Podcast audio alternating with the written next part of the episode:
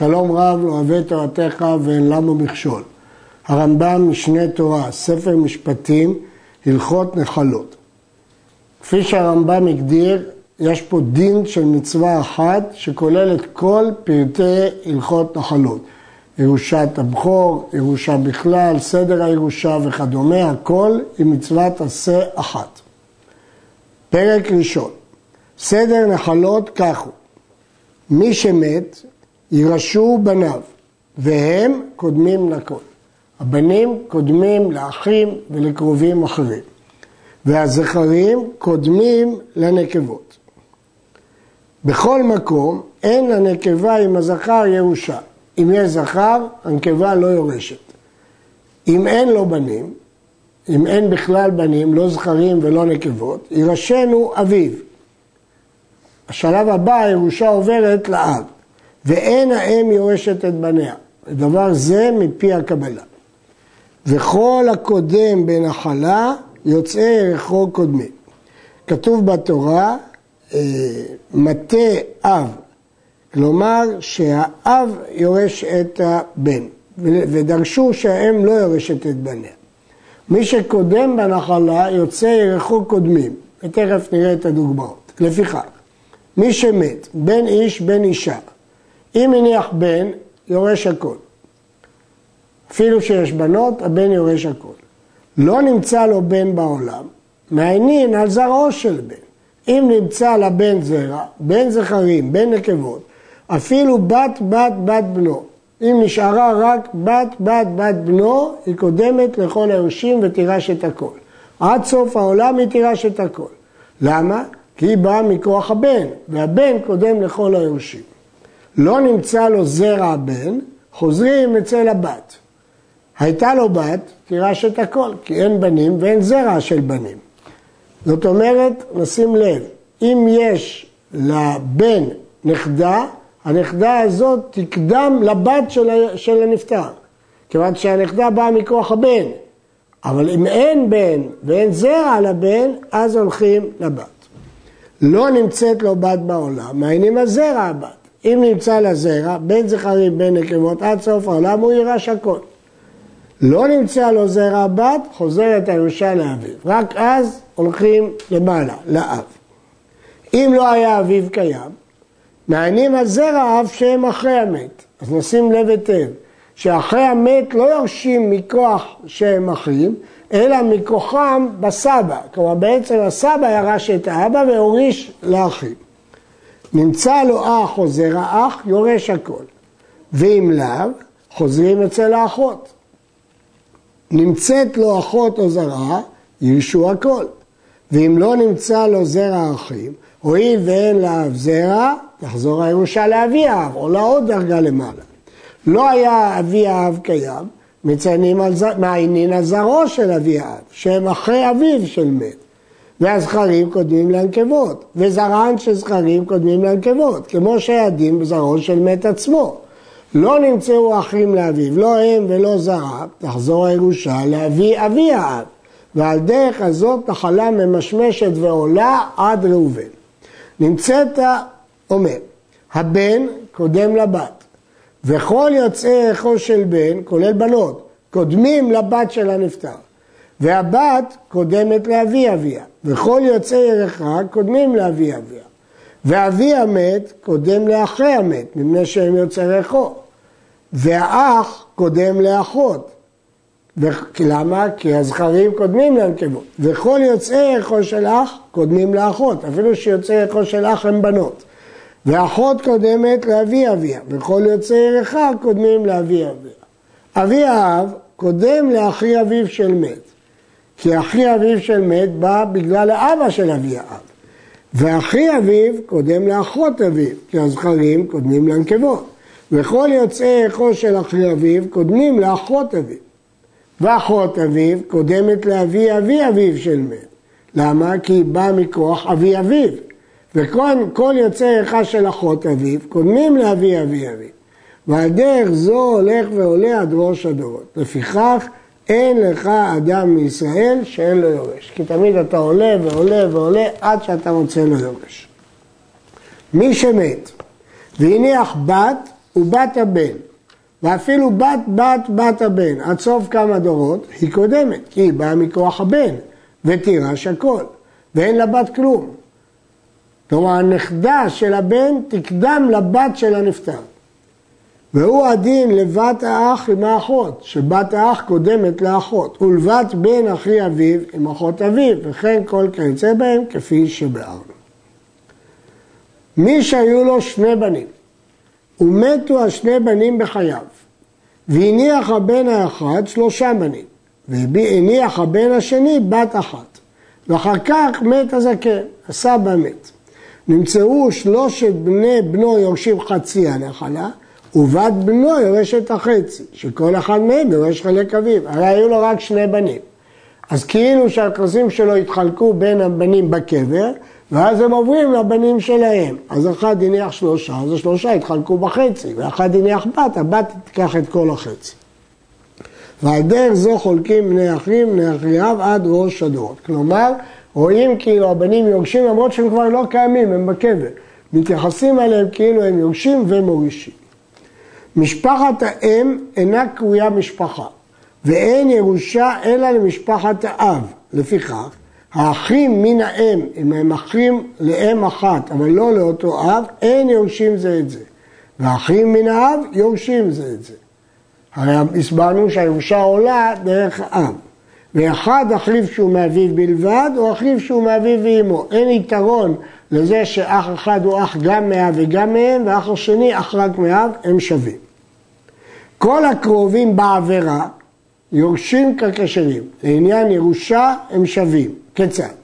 כגון שהיה לו בן ממזר, או אח ממזר, הרי אלו כשאר הבנים וכשאר האחרים לנחלה. הם יורשים אותו חלק מכל הבנים. אבל בנו מן השפחה או מן הנוכרית אינו בן לדבר מן הדברים ואינו יורש כלל כי הוא לא מתייחס אליו. בנך מהשפחה קרוי בנה ולא בנך, ולכן הוא לא בנו, אם הוא לא בנו הוא לא יורש. האישה אינה יורשת את בעלה כלל, והבעל יורש את כל נכסי אשתו מדברי סופרים. שיטת הרמב"ם שירושת הבעל את האישה היא מדברי סופרים. הרבה ראשונים חולקים עליו וסוברים שירושת הבעל מהתורה. זאת מחלוקת המוראים במסכת כתובות, ויש ראיות בסוגיות לכאן ולכאן. הרמב"ם פסק שזה מדברי סופרים, הרעבד ועוד ראשונים כתבו שהבעל יורש את אשתו מדברי תורה. והוא קודם לכל בירושתה. לפני היורשים שלה, הבנים שלה, הוא יורש אותה. אף על פי שהיא אסורה עליו, גם אם הוא נשא אותה באיסור, בתנאי שהנישואים חלו, כגון אלמנה לכהן גדול, גרושה וחלוצה לכהן אדיוט, שאסור לו לשאת אותם, אבל אם הוא נשא אותם, הקידושים חלו. ואף על פי שהיא קטנה, ואף על פי שהבעל חירש, הוא יורש את אשתו. הוא יורש גם את אשתו קטנה, וגם עם הקידושים דרבנן, כגון שהבעל חירש, יורש את אשתו. כבר בארנו בהלכות אישות, שאין הבעל יורש את אשתו עד שתיכנס לרשותו, עד שהוא נשא אותה, ושאין הפיקח יורש את החרשת שנשאה כשהיא חרשת, אפילו נתפקחה. אמרנו שהבעל חרש יורש את אשתו, אבל אישה חרשת, הבעל לא יורש אותה. ושם בארנו, שהוא יורש, בעל רגיל שיורש את אשתו, יורש כל נכסי אשתו שבאו לרשותה והוחזקו, בין נכסים שהכניסה לו בין דונייתה, בין נכסים שלא הכניסה לו. אפילו אם היא לא רשמה את זה בכתובה ולא הביאה את זה, אבל ידוע שיש לה נכסים, הוא יורש אותה. ומי שמתגרשה ספק גירושין ומתה, אין הבעל יורשה. כן, שיטת הרמב"ם, שאם היו ספק גירושין ואחר כך היא מתה, אין הבעל יורשה. הדבר הזה לא מוסכם, הרעבד חולק על זה, וזה תלוי בהבנת ירושלמי ממסכת גיטין.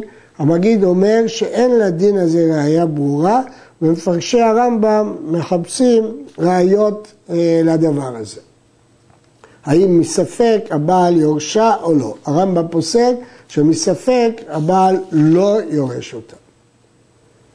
בעל שנשא קטנה שאינה צריכה מיעון, אינו יורשה, שהרי אין כאן שם אישות.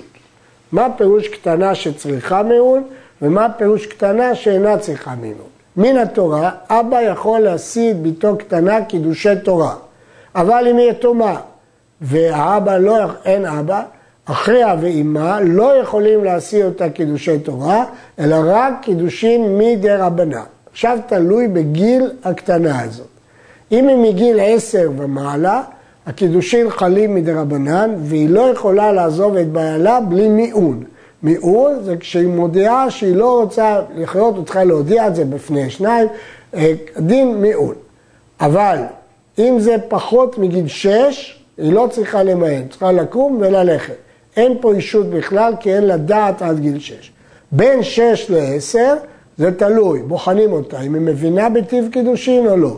אז אם כן, קטנה עד גיל 6, או מגיל 6 עד 10 שלא מבינה בטיב קידושין, בכלל לא צריכה מיון, אז אין פה בכלל אישות, ולכן הוא לא יורש אותה. וכן שוטה שנשא פיקחת, או פיקח שנשא שוטה, אינה יורשה, שהרי לא תקנו חכמים להם נישואים. חכמים תקנו נישואים לחירש, אבל שוטה לא תקנו נישואים, לכן הוא לא יורש את אשתו. בעל, שמתה אשתו, אם כן הוא צריך לרשת אותה, ואחר כך מת אביה או אחיה או אחד מן המורישים אותה, והיא הייתה צריכה לרשת אותה, אין הבעל יורש אותה, אלא ירש אותם זרעה אם היה לה זרע, בנים שלה, או תחזור הירושה למשפחת בית אביה, זה לא שייך לבעל. למה? שאין הבעל יורש נכסים הראויים לבוא לאחר מכן, אלא נכסים שכבר באו לרשותה קודם שתמות. בעל יורש את אשתו רק בנכסים שהיו ברשותה בשעת מיתה. אבל מה שהיא צריכה לרשת את אביה, את זה הבעל לא יורש, יורשים את זה בניה או קרוביה. וכן, אין הבעל יורש את אשתו והוא בקבר כשאר היורשים של משפחת האב. אמרנו, שאם אבא השאיר בנים והם מתו בחייו ויש להם בנים, הבנים יורשים את חלק אביהם בקבר. אבל הבעל לא כך. כיצד? בעל שמת ואחר כך מת אשתו, אין פה דין ירושה בכלל.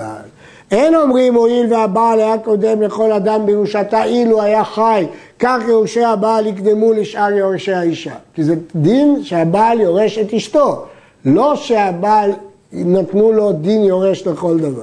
אלא יורשי האישה ממשפחת בית אביה, הם היורשים אותה אם מתה אחר בעלה. כלומר, בעל יורש את אשתו רק אם היא מתה לפניו.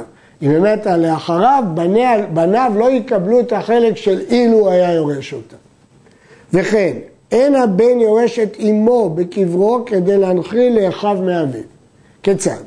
מי שמת ואחר כך מתה אמו, אין אומרים הואיל ואילו היה הבן קיים הקודם, כמו שאנחנו אומרים את זה באביו, אף יורשיו של בן קודמים שיורשיה של אישה זו, ונמצאו אחיו מאביו יורשים את אמו של זה אחר מותו. לא אומרים כך.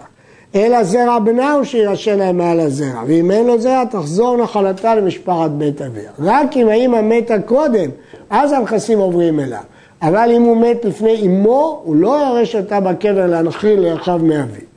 אבל אם מתה האם תחילה, ואחר כך מת הבן, אפילו היה קטן בן יומו ולא קנו לו חדשן, הואיל וחיה אחר אמו שעה אחת ומת, הרי זה נוחלת אמו, ומנחיל אותה הנחלה ליורשה ממשפחת אביה. קטן בן יום אחד נוחל ומנחיל. למה? כי הרגע שהוא ירש את הירושה, ולכן הוא יכול להוריש אותה.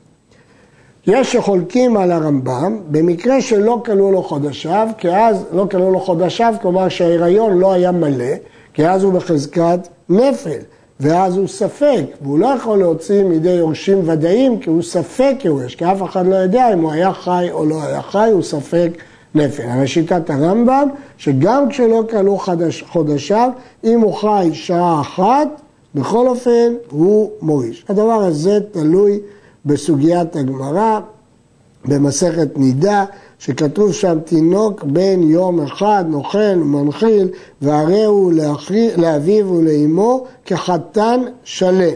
השאלה מה פירוש הביטוי כחתן שלם.